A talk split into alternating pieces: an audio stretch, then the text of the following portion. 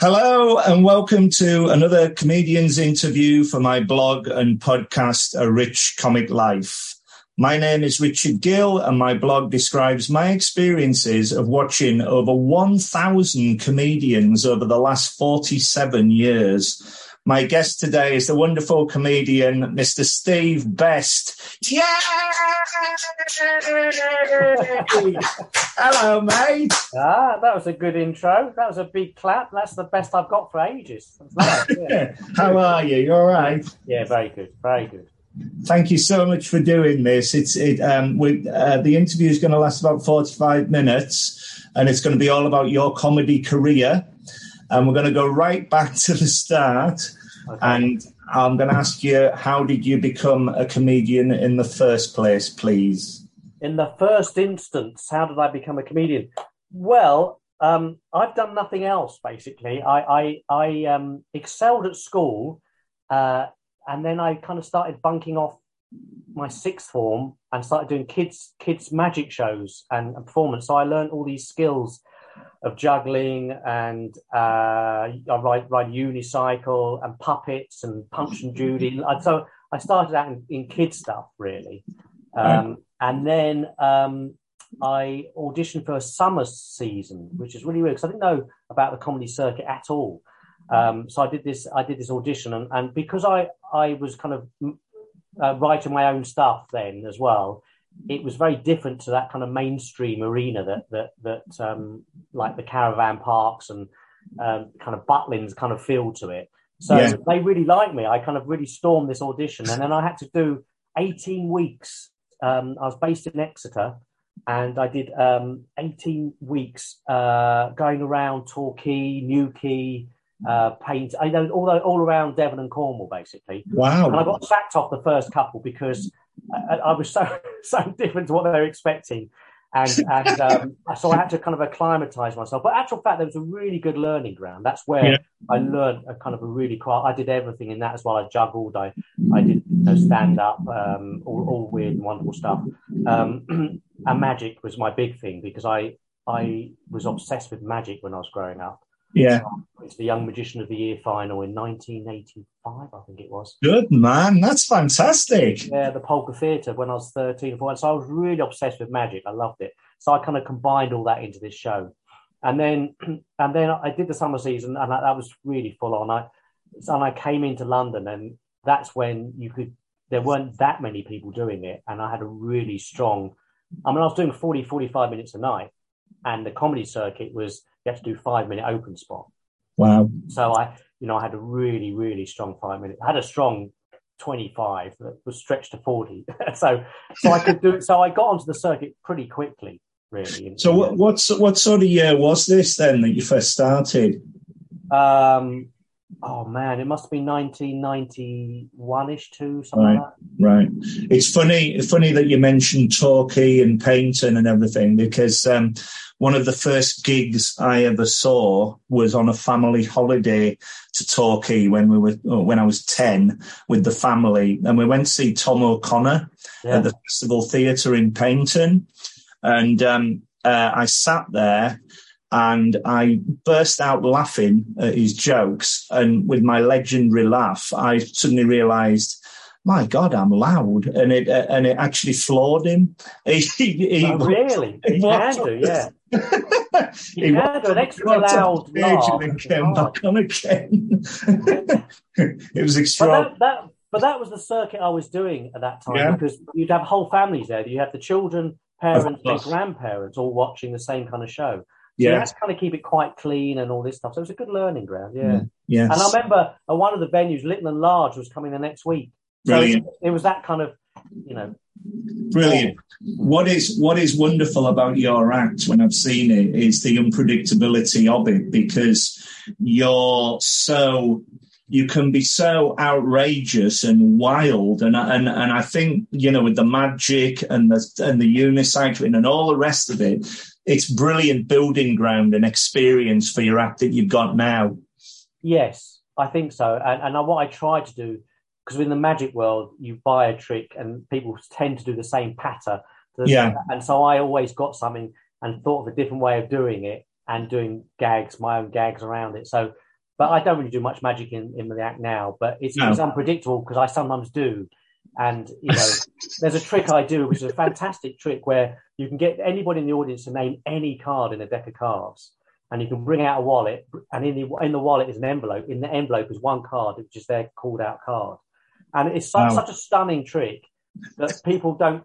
They think there's some comedy there, but there's no comedy. That's why I do all this muck, mucking around and surreal rubbish, and, and then suddenly do this ma- amazing magic trick, and it's like, wow, it's great. Yeah, so That is superb. That is wonderful. So um, you're you're going along doing your five minute slots. Um, did you have uh, friends coming along supporting you in clubs? Is that how you developed it, or or, you, or were you just did it just um, develop as you got more and more work?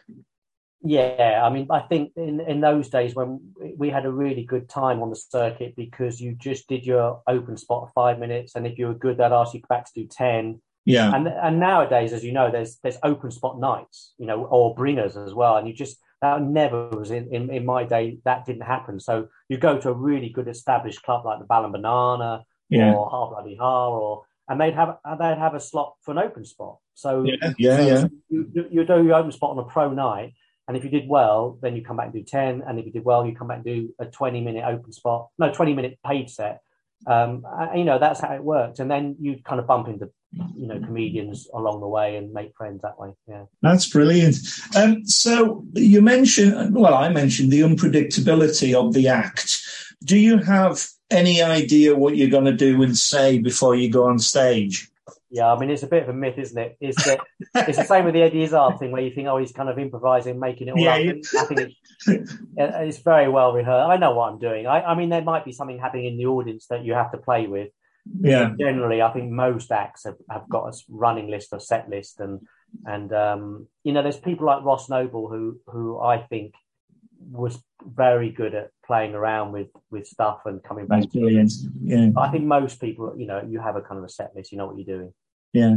We we saw um, Tommy Cooper in the seventies live Wow. on stage. Um, it was one of the first I ever saw, and the curtains opened, and he's just lying on a bed. Nothing happens, and there's one woman in the audience crying with laughter, and it trickles round. And after about five minutes, he popped his head up and he just went, "What? What? Somebody come on?" Yeah, yeah. Absolutely. I mean, uh, you know, there was a, there was a, I'm sure there was kind of moments of him improvising a little bit, but he knew, you know, he's, he's Exactly one of those guys who, who um, is naturally, innately funny Yeah. as a person and to look at. I think, and I think, Yeah, yeah, yeah. Well, you well, you're the same with your visual comedy. I have to say, you know, you you you have a very very funny face on stage that makes people laugh, and that's a wonderful. You know, I, I always say uh, the greater the, the greater comedians go on stage and don't do anything. So you've got Eric Morecambe twiddling his glasses, or the fairs, or you know, and if you've got a funny face to start with, like Les Dawson, he was another early one I saw, um, you're halfway there, you know, but with your material and the visual humor, it works like a dream, my friend. It always has. I've been a fan for years. hey, that's really nice. I didn't know, I didn't know you were actually. That's great.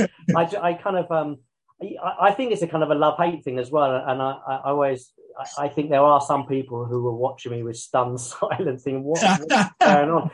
But there's the other extreme where people really love it, and I think that's Yeah. really nice. I think, um, yeah, yeah. yeah. Um, can you, t- excuse me, can you tell me about your writing process, if you've got one, for a routine or a show? How, how do you go about thinking about ideas? it's funny. I, it's, I've been a bit naughty with it. I, I think that in the early days, I, I really spent a lot of time writing and thinking, and that's mostly slightly why you know one one doesn't progress as, as much as one can because the people who do are constantly working and constantly writing. I think what the circuit did to me and, and is that I had a really strong 20, 30 minute set. Yeah. Um, and I kind of kept to that. And I think nowadays, and even then, really, the, the, the jour- you should keep journeying and keep changing. And I got quite scared of, of taking such a really strong bit out, and and and so I'd keep stuff for too long in a way. But the process is is is the visual, the routines are different to the actual one-liner joke. So I do think of a topic on a one-liner joke and think you know, uh, uh, the funny bit around, uh, you know, say, um, want to do a joke about a dentist. So then, then I would sit down with a piece of paper or a computer now and, and work out um, all the stuff about dentists and try and work out my funny idea about a dentist. But a routine is very different because it's very visual. So something like the Elvis routine I do, yeah, is I don't know where that came from. I think I saw a toilet seat in a, a pound shop or something like that, and I just thought I'll have that. So what I used to do is I used to I used to just buy stuff that I thought was visually funny and have it in a big prop box and not and then I'd come to that prop box, open it up and just think of ideas. And then I had this Elvis wig and it came together and, and I just thought there, there must be something here. And then because of the magic idea of eating hay. That's brilliant. So so uh, you know, th- those kind of visual routines are much harder to actually sit down and write. I think you've got to have a yeah. box of stuff and think, what well, you know, what's funny. Yeah, yeah. There's there's two that instantly come to mind. Two prop comedians. One is Tim Vine, who who does it brilliantly, and the other one is Darren Walsh. And he he once handed me a picture of a bee and he, and he pointed at me and I lifted the picture up and he went, behold, and he got a laugh. yeah well, yeah, I mean those kind of yeah, it's like Raymond and Timpkins. I mean they play along with those kind of um, the word Mr. T, you know Raymond and Mr. Timpkins. Yeah, yeah, yeah, yeah, very much so. Yeah, yeah, yeah, yeah it's brilliant. Um, it's a weird question to ask, uh, maybe, but uh, what do you think makes a good comedian? Is is there an answer? Well, I know we're going to talk a bit about the photography as well a little bit later. Yeah, yeah, yeah, definitely. But the fact is, is that I had that same question: what makes a good photographer? And and and and same with the comedy.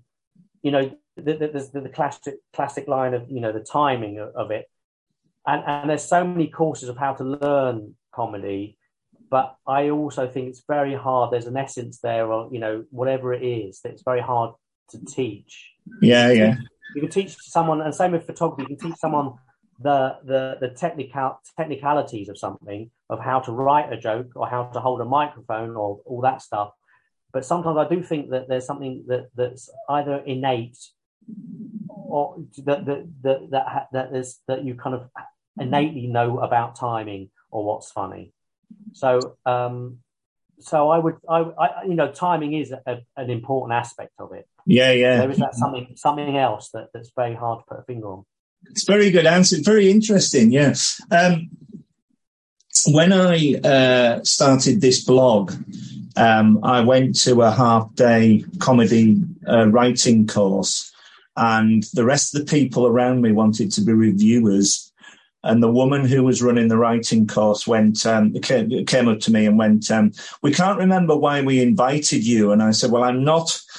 A reviewer. I'm not a diarist. I'm not a critique. I'm not a reporter. I'm a member of the audience out to have a good time. And I'm trying to write an enthusiastic blog. And they never bothered me again. yeah, that's very nice. The, yeah. the, the, rest of them, the reviewers were really, they were really critical, you know, but um, I just but think. But I that's just, what I like. I think what you're doing is actually joyous. I think that, yeah. I think that you know you're you're not coming to try and trip anybody up. Yeah, you're exactly. genuinely interested in you know certain comedians. I mean, you might not interview comedians you don't you know, and comedy is very subjective. So yeah. something you find funny, and that's why people in a way need critics, but in a way they don't. I think it's a really hard. That's another kind of blog uh, podcast. I think. Yeah, yeah, yeah, very much so, very much so. Um, yeah. To date, what has been your best and worst comedy gig? I can't imagine you ever having a bad comedy gig because you're a very funny man. But uh, well, do, you have, do you have any stories? you sometimes miss miss the mark. I mean, I think I'll do the wor- kind of the worst feeling one was was um, was Glastonbury um, a long, long time ago. It was the it was the one where it was the wettest on record. Wow! Um, and yeah. it was one of the first. I, I I was the first one that my girlfriend, now wife, had come to see. I think so. We drove all the way down to Glastonbury, and it was the wettest on record. It was horrible. The audience were really, you know, not happy. It was waterlogged. Everything was just mud. I remember then, rolling around in the mud on the TV. Really muddy yeah. and and everybody and the comedy tent was huge, and um, this was the time of Corky and the Juice Pigs. Oh, yes, yeah, yeah. So, so they were on and they stormed it. I mean, they absolutely blew it apart. Um, and they got, I think they got two encores, and they should have closed the show. Yeah. And then, and then the compere comes on, and then introduces Mr. Methane. Do you know Mr. Methane? Oh, I, I saw him at the Edinburgh Festival. Yes. Oh, yeah. So basically, if you're listeners and, and A unique he- act. he basically is like there's an old there was an old French uh, wasn't there a musical act who basically can fart at will. That's right. Yeah. So he took, and it's true, I think, uh, because he put talcum powder on his bum and then he'd do a fart, so you see the talcum powder spray out, so that it's proof that he's farting. He's in a leotard, so there's no machinery there. I remember. Yeah. And then he would fire stuff Yeah. yes. So, he went, so basically, Cork and the Juice Pig stormed it encore, and then Mr. Methane went on and only did about ten minutes because that's all he's booked for, and he stormed it as well. And then they brought on me. That's an anticlimax because I, I was little jokes and mucking around, and Corkin there was so the other act was so big really, and then um, I, I kind of did all right. I held my ground. It was there was no booing on it like that, but it was it was just just kind of not what am I doing here? then I came off stage and people came up to me and was kind of saying, Are you all right? You're all right. I said, Yeah, yeah, it was just really tough. And then when I was unpacking my props, I found hundreds of little mud balls in my props. Oh props. man. While I was on stage, people were chucking mud at me, which I none of them hit my face, so I didn't didn't know that was happening. Because I was going through my props, all these Wow. mud- so that was a that was a highlight. yeah, that's my best show. Um, my, no, and then I, I think as a response and just as um, where, where you're on a different plane, I think. And Yeah. this is it. This is this this is all about live comedy. I, I supported Frank Skinner a long, long time ago on his. We did 80 dates. We ended up at the Battersea Power Station, which was the which was the biggest live event at the time. This was before the stadium gigs. Yeah, yeah, yeah. Um, and and um, that wasn't the show I'm talking about. That was quite a hard gig. But we did the Birmingham Hippodrome for eight nights because it's his hometown. And it, Frank Skinner's show wasn't that easy to to to um, support him because they'd all come to see him. It was quite a footbally crowd. Yeah, yeah, I did very well for him on most of the gigs, and the Birmingham was good. But then I dashed across the road to the Glee Club, uh, the Glee Club in Birmingham, Birmingham, yeah. and I, th- I don't know what it was because I've been playing in front of 1,500, 2,000 people a night. And Birmingham Glee Club is, although it's a big club on the circuit, it's like 300 people, 400 people, which is a big club for a circuit gig. But because I've been playing these big venues and I was doing this stuff on stage, I came to do the Glee Club and I just ripped it so hard. It was such a, it was just, uh, people, that Damon who used to run, who works for Off the Kerb now, still remembers that gig when he was working. That's fantastic. best gig he's ever seen. It was just on the plane. It just it was everything. It was just people were crying. You know, it was great. And you and you must be a, a, a you must have been loving it because you were fueled to go and do it. Yeah, and also the response from the Skinner gig obviously is okay, but it's never going to be a storming gig because they haven't come. Yeah, to yeah, And yeah. this one was they've just come to see comedy, and Yeah. I was I just done 20, 25 minutes, 20, 25 at the Hippodrome, and then I was and this club I just had everything. It's just extraordinary. Yeah, yeah. Was there a was there a point? Do you think in your career where you thought to yourself, "I can do this for a full time job and I can do it well, or, or, or it, it can pay the bills"? Or was was there a point where you thought, "I can continue doing this"? Oh, absolutely. I think it wasn't long after I started. Yeah. I was getting booked because I was, as I said, come off that summer cir- circuit. I had a really Yeah, yeah. strong twenty, and then you know, you know, you get into Jongleurs, and and the money then was really good, Yeah, and they gave you hotels, and you could make a really good living. And I was making very good living for for years, 20, 20 odd years or so, before you realise you can't because it's very changed now. I think the circuit financially has really changed. The money hasn't gone Yeah. up. yeah, I mean, yeah. you must have had this, you know, talking to other people, but um, and you can't get bitter about it. That's just the nature of what happens. You know, it's, it's Yeah, yeah, it was of before course. the internet in a way, so it, you had to go and see live. Yeah, Um, yeah. so it was a really, really great 10, 12 years. That was That's just, superb. yeah. Um, when you're on stage, how do you remember all your routines? Do you have a way of remembering them, or do you like the unpredictability of anything can happen? well, I think generally because I, I haven't changed my material that often, you just remember it. I mean, I was, you know, you must remember, I was doing every night of the week kind of thing. So, yeah. You know, it, you just go back out and do the more or less the same stuff in a way. And I mean, you've got to be careful with that. So you add in bits and pieces. But there was a stage. I remember I was I was supporting Craig Charles as well. I was I, I did three months where I didn't have a night off and right. some of the nights I was doubling up. So I was doing Craig's gig because I was off stage by eight o'clock, and I'd find another gig in the same town. Yeah. And do that one. So you know, I was earning a fortune and just not you know not stopping. I didn't have kids then, and it was just bang out, and it was great. But you do get a bit tired after a while, you know. I'm not surprised. That's incredible. Um, with all the enthusiasm that you deliver on stage, all the all the visual humour and everything. Um, I can't imagine you ever getting nervous. Do you suffer from nerves before you go on, or any, anything like this? Well, I think the nature of what I do, I actually sometimes look a bit nervous on stage because it's very kind of, um, you know, people actually do say that to me. Are you nervous? I said, oh no, I've overcome this a little bit. So I'm not really. I tend not to get. I mean, I in the back in the day when you had a little bit of television here and there, yeah, or a corporate gig, um, you I'd pace it a bit. I mean, I still pace it, but that's just my nature backstage. I, I kind of pace around backstage because that's my the energy building up. Um, so I don't really get as I don't worry too much. I think now no. I don't worry what what happens anymore because would you would you say as soon as you speak into the microphone any nerves go because you because you're there in the moment wanting to make the audience laugh kind of. I think it's more the fact that after the first ten seconds, knowing what's what what the audience is about, and if they're into you, then you can relax a bit and muck yeah, around. Yeah, yeah. Because there are still times where, whatever, for whatever reason, you, you, you know that first 10, 20 seconds is very important. So if they sure. don't quite buy in, I've had it times where they, you know, where they don't quite buy into the character, and they're just not going to go for it, and and it's that can be a bit nervous and a bit of a slog, really.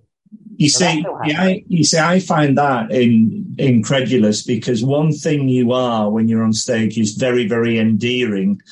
But, uh, and, and that is a massive quality to have because you want to, um, go for a drink with you afterwards. You want to find out more about you because you're, you're very, very endearing as well as visual and I wouldn't say crazy, but manic, you know, which is, yeah. which is all comedic qualities to have. It is, know. but that's again your subjective because some people don't don't get that. yeah, yeah, that's fine. And also, I, I, it's it's strange because I've not been recognised 20 minutes after I've done my set standing wow. in the bar because my on stage, I mean, I'm quite calm at the moment, but on stage I go a bit mad and manic, as you say. and so I'm, I'm very different to look at when, when I'm, you know, same person, but, you know, it's it's it's wonderful. It really is. Um, I am extremely fortunate to be able to go to the Edinburgh Fringe every year. I've been going since 2005. And the only two I missed were obviously because of the pandemic. But um, I, it's my holiday every year. I go for a week and I see about 50 shows and I need a holiday by the time I come back. Yeah. I'm exhausted. Um, what was your first ever Edinburgh Fringe like? Well, the first one I did was actually with um, uh, the Big Value comedy show that was run oh, yeah. by yeah. yeah by Pete Harris at the time, Screaming Blue Murder. So he took a crew up, and um, I think I did it. I think I did it with Steve K. Amos. Yeah. Uh, I can't remember who else it was. There's a few. He's a good comedian, Steve. Yeah. K. So I loved it because it was underwritten. Uh, we had to go out you know, uh, we had to go out and fly after the show. Right. It was a very popular show because it had been running a year, two years before. So it's like a package show. You had to do 20 minutes each, three acts and a compere, I think it was. And um, it was great for me because you didn't have to do your full hour. And um, I loved it. I got on really well with the acts. We had a really good fun, really good time. You know. So were you like doing 20 minutes between three of you or something like that for the hour? Was that? Was yeah, that, I think it was just just over an hour. I think because it was a package show and he did it. In, um, so I think it was three acts and a compere. Uh, so and what and what year was this? Oh man, I really can't remember the year. Can't remember the year. Decade. huh? the decade. decade. it must be 1990s then. 90s, yeah, yeah. Yeah. So, uh, do you regularly go, or, or no? The... I think I made a mistake really of not right. regularly going. I think that that I was such a club comic.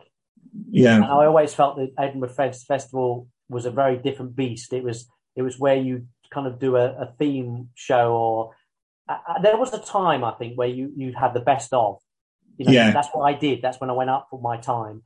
I did my the best of all my stuff and um, but generally, you know, all the stuff now is is there's there's some kind of story to it, or yeah, yeah, yeah. It, it caters. And I always think that comedy for me, I just love comedy as a stand-up. Yeah. I don't, you yeah. know, there are some shows. I mean, I've I've seen Kim Noble a few times, who I think is fantastic. Super, yeah. You know, I just think that's very different, and that's a very much an Edinburgh theatre. Yeah, yeah, show. yeah. I, I, I, I just felt that I was a stand-up more than anything, rather than so your your, your your best of show that you took up there was that a full hour solo show? Have you have you done? Yeah, I was. yeah? yeah, I was very lucky. I can't remember what year that was, but it was a, it was a. I was in the Pleasance. Um, uh, what was I can't remember the Cavern? I think it was called then. Yeah, two hundred yeah. seaters. It was a big room, and that was underwritten as well because someone was yeah. really into my stuff, and they took me up, and uh, they took the first three grand loss or something like that. That's it oh. It lost, it lost the show because it sold really well, but you know yeah. what Ed was like. Yeah, then, yeah. It, all the publicity and the accommodation, blah, blah, blah. And it lost about three thousand and five pounds. So I was covered basically. so, but, um, but what I, I loved the show, but it was it was a roller coaster because I got a five star review near the end. Well done. I also got um, a one star for the same show. Well, yeah. and I'm one of the only people, there's about eight of us, and Bill Bailey, I think, is one of them. Who, yeah. who, who did that, who's got a one star and a five star for the same show. And it just shows you how subjective everything is. And it was the one star was from a was a, from a student magazine or something like that. And it you know, and it just just didn't get it was called my my show was called Steve Best is Immature. And fantastic. You know, their, their, critique was, um, "This is a bit immature." This, you know, that was like, yeah, right, yeah. But um, yeah, as I said, people, some people don't buy into it, but it was a, it, it was a roller coaster because I actually read the reviews rather than just not read anything. And the five star review came near the end. And if that had come at the beginning, then you know. Wow. Have you have you been up there as a punter just to see shows? Yeah, so I should have gone back yeah. next year. That's what I really should have done. But yeah. what I did do is I, I started up a company called Abnormally Funny People with a friend of mine who's disabled. Uh, and that Abnormally Funny People was, was all about championing disabled comedians. That's wonderful. So, yeah, in 2005, Sky did a documentary about us going up to Edinburgh. Oh, and, brilliant. Yeah, and that was really good. So I was very much involved in that company for 10 years, um, kind of working out shows. So I went up with them um, That's fantastic. Yeah, so so I did that, um, but I haven't gone up again as a solo show. Mm. I've gone up to as a as photographs, which we'll talk about later, and I've I've only gone up as a punter when I've gone up for something to do with yeah, yeah, yeah, yeah. So I've never gone up as a I, I, kind of find if it's a bit too much of a busman's holiday, I kind of um, you're not you're not as crazy as me booking forty odd shows for August this year. I mean, have you already booked them? Is that yeah. on the free fringe as well, or everywhere? Well, I'll, I I mean, I'll fit four or five more in, but there's about 10 of us going up there at all the different times of the week and they all join me at different intervals. It, it's just the best. Your, your liver gets battered, yeah. but, um, you know, yeah. you're on holiday.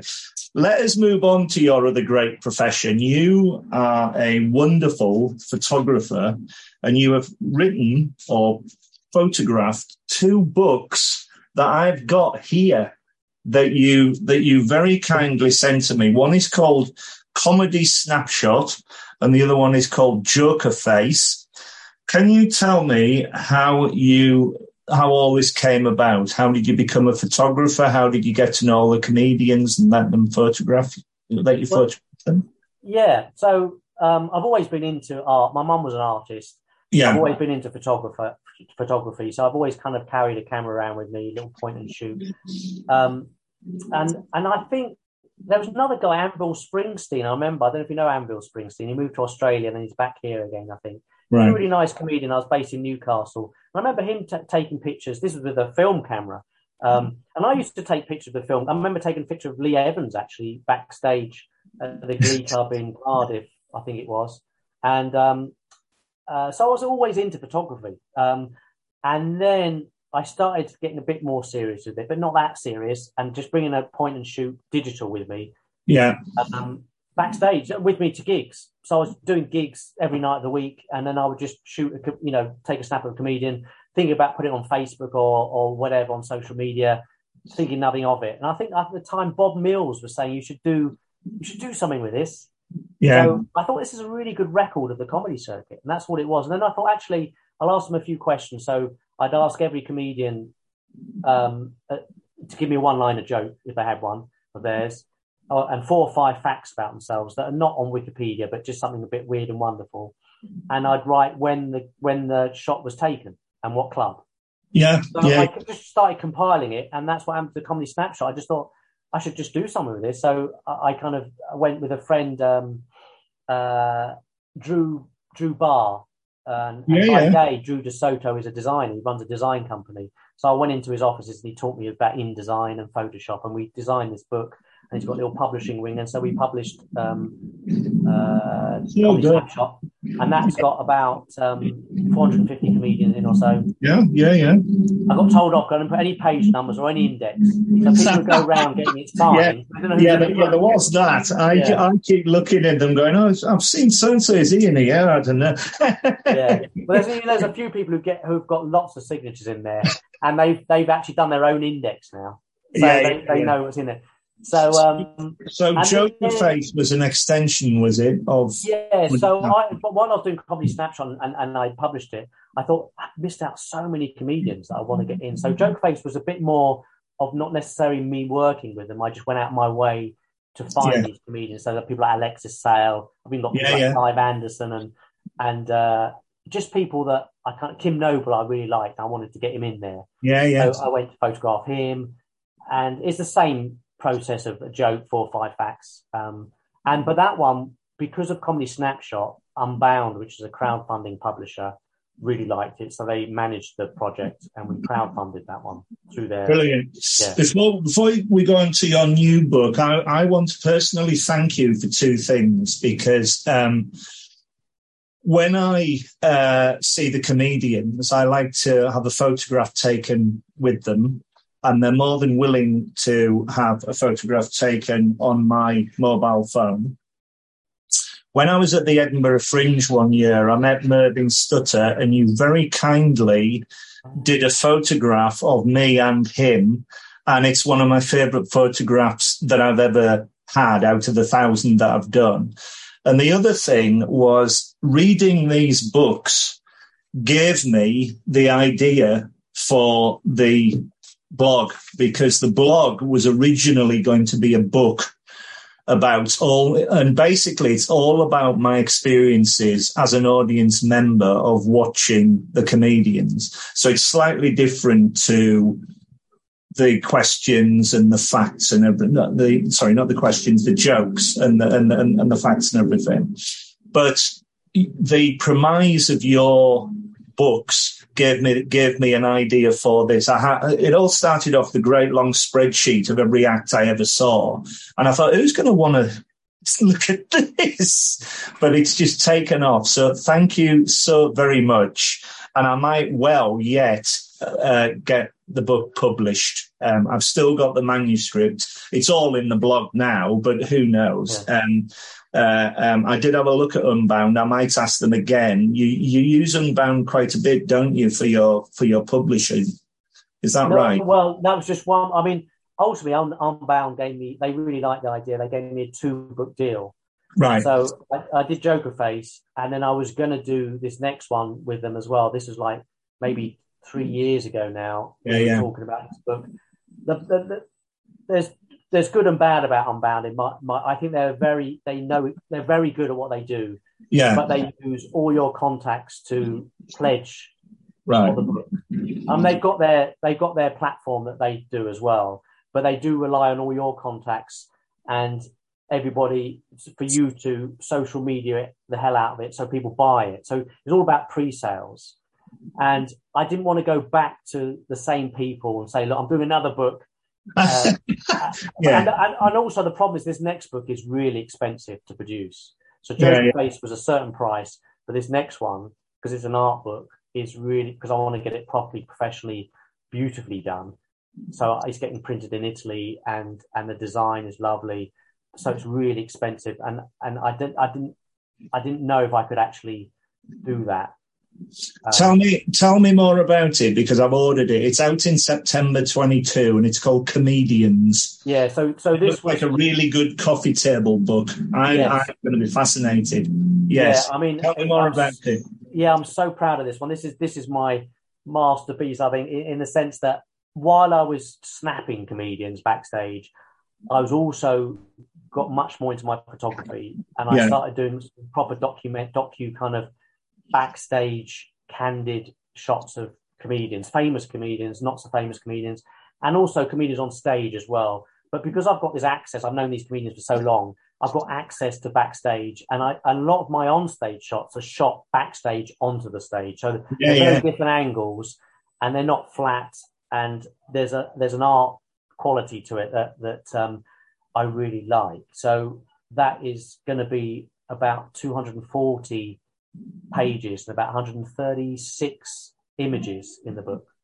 Um, I'm really looking forward to it, my friend. I, I, I can't wait to see it. It sounds amazing. Yeah, we're just finishing the design. We're just doing the proofreading, and then it's going off to Italy to be printed over the summer and then delivered in September. So yeah, brilliant. And and I've also seen um, one or two of your exhibitions as well. You've had one or two exhibitions with the comedians as well, with photographs, haven't you? On on yeah, on... so those photo those photographs uh, in the book. So those ones in the exhibition are in the book. So right, this, the, the exhibition was called Comedians Back to Front, which was yeah. called the book Comedians Back to Front, but we just called it Comedians. I think it's yeah, yeah, simple yeah. title. And then, um, so it's actually the exhibition's still on because they haven't taken it down because of COVID. Right.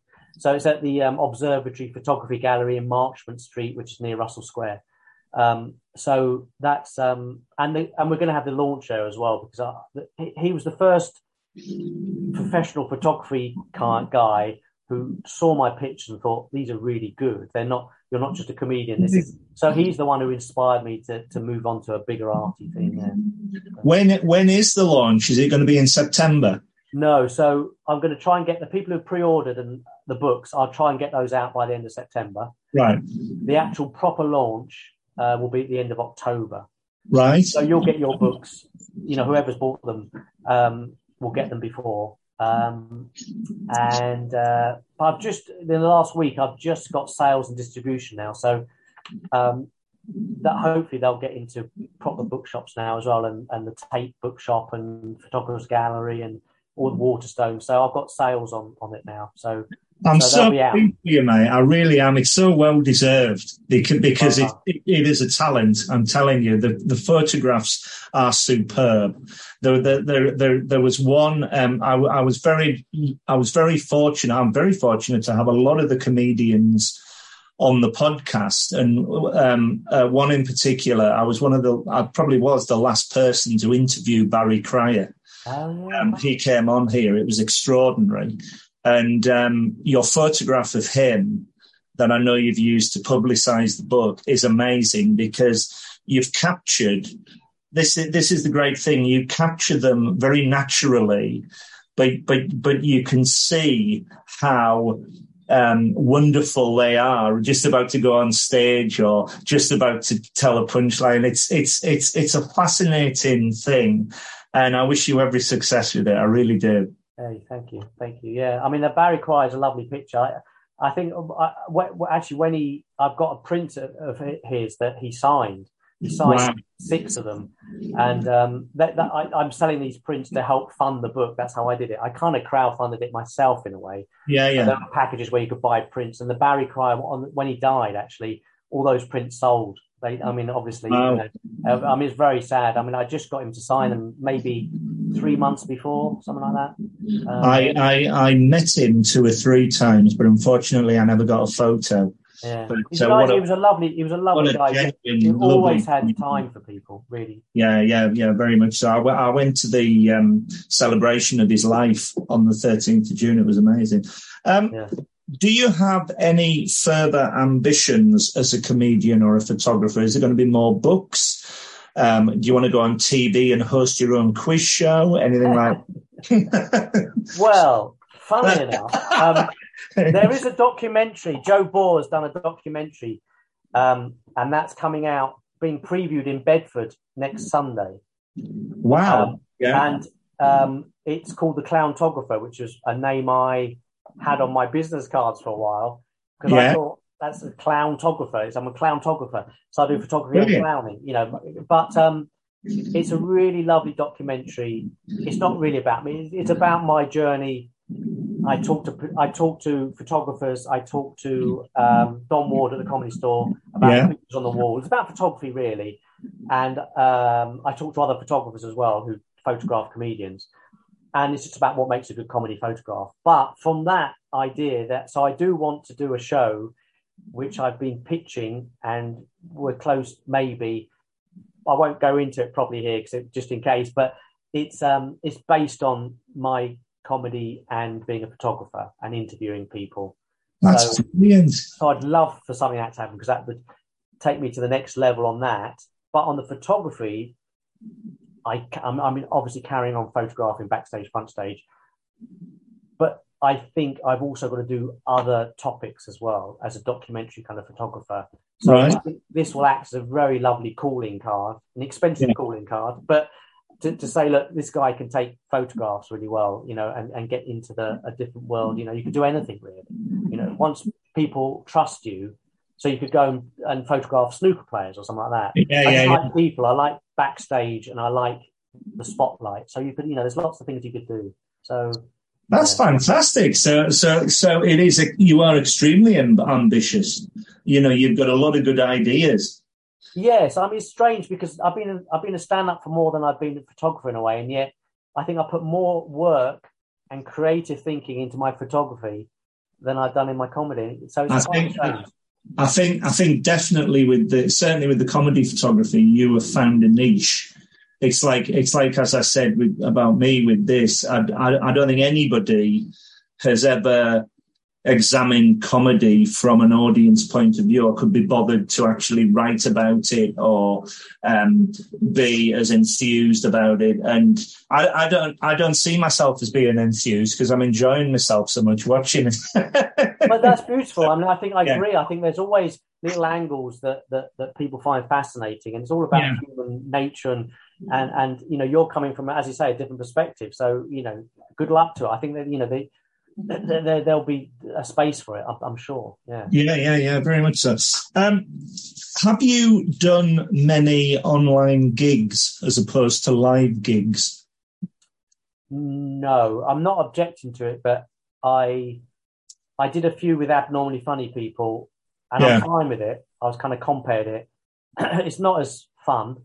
No, but um, I think there are certain things that would work. I think like a magician would work well on. I know a friend of mine has done fantastically well with Zoom gigs because you could do corporate Zoom gigs and not leave the house and do, you know, every hour basically. so normally with a corporate gig, you have to get there, you have to set up.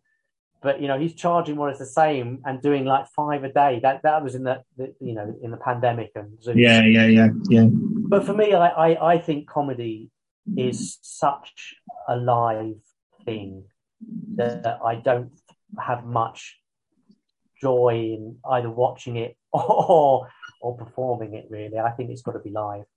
Very much so. I totally agree. Um, when when it first started, when when the online gigs first started, when we are in lockdown, um, I don't know how I would have coped without it. It's it's it, I always look at it as a very good substitute um, and I would go on a Monday night. I'd go to um, Monday night comedy with Sean James, Happy Mondays, and then of course there's always be comedy, my regular club. They did it online, still doing it online, and I'd also go to um, uh, Jarlath Regan's Irishman Abroad on a Friday, and when they did when they did it well, it was really good. Um, but when when they first started, um, there was no audio, so I would sit here laughing at four walls, and I thought I'd, I thought I'd be taken away. Yeah. yeah. But when they when they got the audio, the comedians could then judge the jokes, chat to the audience, etc., etc. But I'm with you 110%. Thank God the comedy clubs are open because comedy should and always be live because it, you, you, I love the fact that, um, it's of the moment. You go into the, I love to go out for a few drinks and then with some friends and then sit down in, a, in an audience and go, right, here we go and it, it's of the moment. You never know what's going to happen, and that's the magic of it. Um, like me, do you go to a lot of comedy gigs as a member of the audience, or have you ever done that? No, I mean, I, I, I it's a funny uh, kind of transition from when you start, you stay and watch everything. You get there on time. You get there at the start of the show and then you get to a stage where you're doing so many that you end up just coming for your bit and then buggering off kind of thing. it depends. It does depend, but I, I, very rarely. There's very few comedians that I would pay to go and see now uh, because I could. First of all, I could go and see them, and, and you know, I've I've been to the comedy store a lot where they've had those big charity shows to photograph, so I see the show there. Yeah. Um, and, but people like Stewart Lee I would go and see. There's a few comedians. I just, Kim Noble. I, I, I know he's doing another Soho run actually, Kim Noble, and I'll yeah. book a ticket there because I just think that there there are some people that that are just just sublime. They're they're on a different level. I think. But are they, are they your favourite comedians? Would could would you have a list of com- of favourite comedians? Yeah. So I remember um, getting really into Steve Martin. Oh, um, even they both. and you know, I'm very, I was very kind of influenced by like Tommy Cooper first, and then yeah, yeah, Steve yeah. Martin because he came at a time when everybody was doing observational or whatever, and he just was just took the surreal shit and just fucked around. It was so funny. And you know, the arrow through the head, the white suit, the, juggling with the oranges. And, it was just mad. And it was amazing. And his CDs and uh, at the time you could listen to his live show. I, I loved Steve Martin, really loved him. Um, and his books, Born Standing Up, I think it is. I've got it here. It's amazing. It's, it's one of the best books mm. on stand up because it, it doesn't it, it, stops at the big stadium stuff. It, it just is build up. It's, it's, great. It's a really good, very intelligent. Um, it's, it's extraordinary that uh, he, when he was so popular, he walked away from the live stage and then he went into films and he had that great run of about 10 films with Carl Reiner. Yeah. And there was play, Planes trains and automobiles. He was brilliant in as well. Um, uh, and I, I, can remember when I was at college in Stoke, me and my friend, they had uh, all of me on the uh, showing, and I think that's his greatest performance, where he, he plays half a man and half a woman. All of me, yeah, and the jerk and all that. Trying at that all the way through. Those early films were just yeah. great, and I think that Man with Two Brains as well. Yeah, yeah. Yeah. I yeah. I'd be interested to see them now whether they've seen yeah. the best of time. Oh, but... superb! Absolutely, yeah. and and and really groundbreaking as well. The one where um, they had all the black and white films, Dead oh, Men. Yeah, play, no, yeah. Play, that, that, was extraordinary. Or something. Yeah. yeah, yeah, yeah, yeah. He was he he was wonderful, and I was very fortunate to go and see him. He was playing the Hammersmith Apollo with his bluegrass band about five years ago. I saw him at the Royal Festival yeah. with his bluegrass band, but he didn't do any comedy though, did he? Well, well, well, the bluegrass band were amazing. Yeah. And he had the odd joke as he went along, but at the end of our one, he did the um, King Tut. Oh, right, So he had so he had the routine and everything. And and we were I was going to go and see Steve Martin and Martin Short at Royal Albert Hall, but COVID hit, which was a shame. But and and they haven't rescheduled it. But I'm so pleased Murders in the Building is doing well. There's only Murders in the Building, the the, the Disney thing. Oh, is that good? Have you seen it? Yeah, yeah, it's really good. It's yeah, very. I'm not a massive fan of. I saw the, uh, the, there was a there was a them doing on Netflix the two of them just doing a stage show yeah, yeah. and I, I, felt that a bit too uh, too show busy for me. It was a bit too it was a bit too yeah. contrived. I, I, I always think Steve Martin was so good at really mucking around. Yeah, yeah. And I think when he was love, it, you know. I loved uh, the Three Amigos. I loved Chevy Chase as yeah, well. And Martin Short was in that. Um, but uh, the other ones, just very quickly, ones, uh, yeah, when I was decorating my first flat, I was obsessed with Bill Hicks. I know people don't think so much of him now, but I I still think he was the master. And, and I, I know people uh, slightly accuse him of being mis- misogynistic or homophobic or something like that, but I think he had a he had a it's twist on everything. And I, I remember listening to I think it was Arizona Bay and ranting E mine or A mine, ranting, and those two albums are seminal. I just think that the, those two albums are just just pitch perfect. And we had the music playing in the background of the guitar. I just thought that, uh, but just the, the, the technique and and yeah. he was brilliant. He was. Brilliant. He was superb. I again, I was very very lucky. I saw him live at the Royal Exchange in Manchester. Yeah. Just before he died, and he and he came on about midnight. He gave the impression he didn't want to be there, but by God, you listened to that man, and he had the audience. He, he just controlled the room brilliantly, and and and put everybody down without them realizing because of the jumps that they did. And he was just extraordinary in his book. Um, I've, I've, I've got as well. It's, it's, it's, it's amazing. He was an ex- astonishing comic. Oh, absolutely. His book's great. I, I, I, just, I think it was. It's hugely sad. And It'd be so interesting to, to see what he would make of today's politics. I mean, I think he'd be brilliant. Very much so. Yes, indeed. Um, anybody else? So yeah, it was Steve and Bill Hicks. Uh, and I can't, I, yeah, as I said, Kim Noble, Stewart Lee. I just, I do think that of, of, of what's happening now, he's just brilliant. Yeah, brilliant. One of one of my favourites uh, was uh, Rik Mayall, who played Carlisle, my home city, and uh, he he jumped onto the stage after. Uh, the intro to the Muppet Show played. He jumped on, his trousers exploded, and uh, one person sitting next to me in the audience was not laughing, and he and he, looked, he went, "Ladies and gentlemen of the Carl," he kept calling them the Carl, Carlisle audience. You, and he pointed at this bloke and threw him out. he was absolutely amazing. Yeah. but uh, so there's so many happy memory, uh, memories, and of course that's why the blog exists. Yeah. Extraordinary. Uh, I've so much enjoyed talking to you. It's been absolutely wonderful, and I wish you every success with everything you do. Um, is there anything else you'd like to say bef- before we go? Uh, where can people find you on social media? Um, you got any gigs coming up? Your book is out September, October time, and uh, anything you want to add? Uh, well, it depends when your blog's coming out because they can still pre-order the book. So uh, if it's coming out, it'll be already out.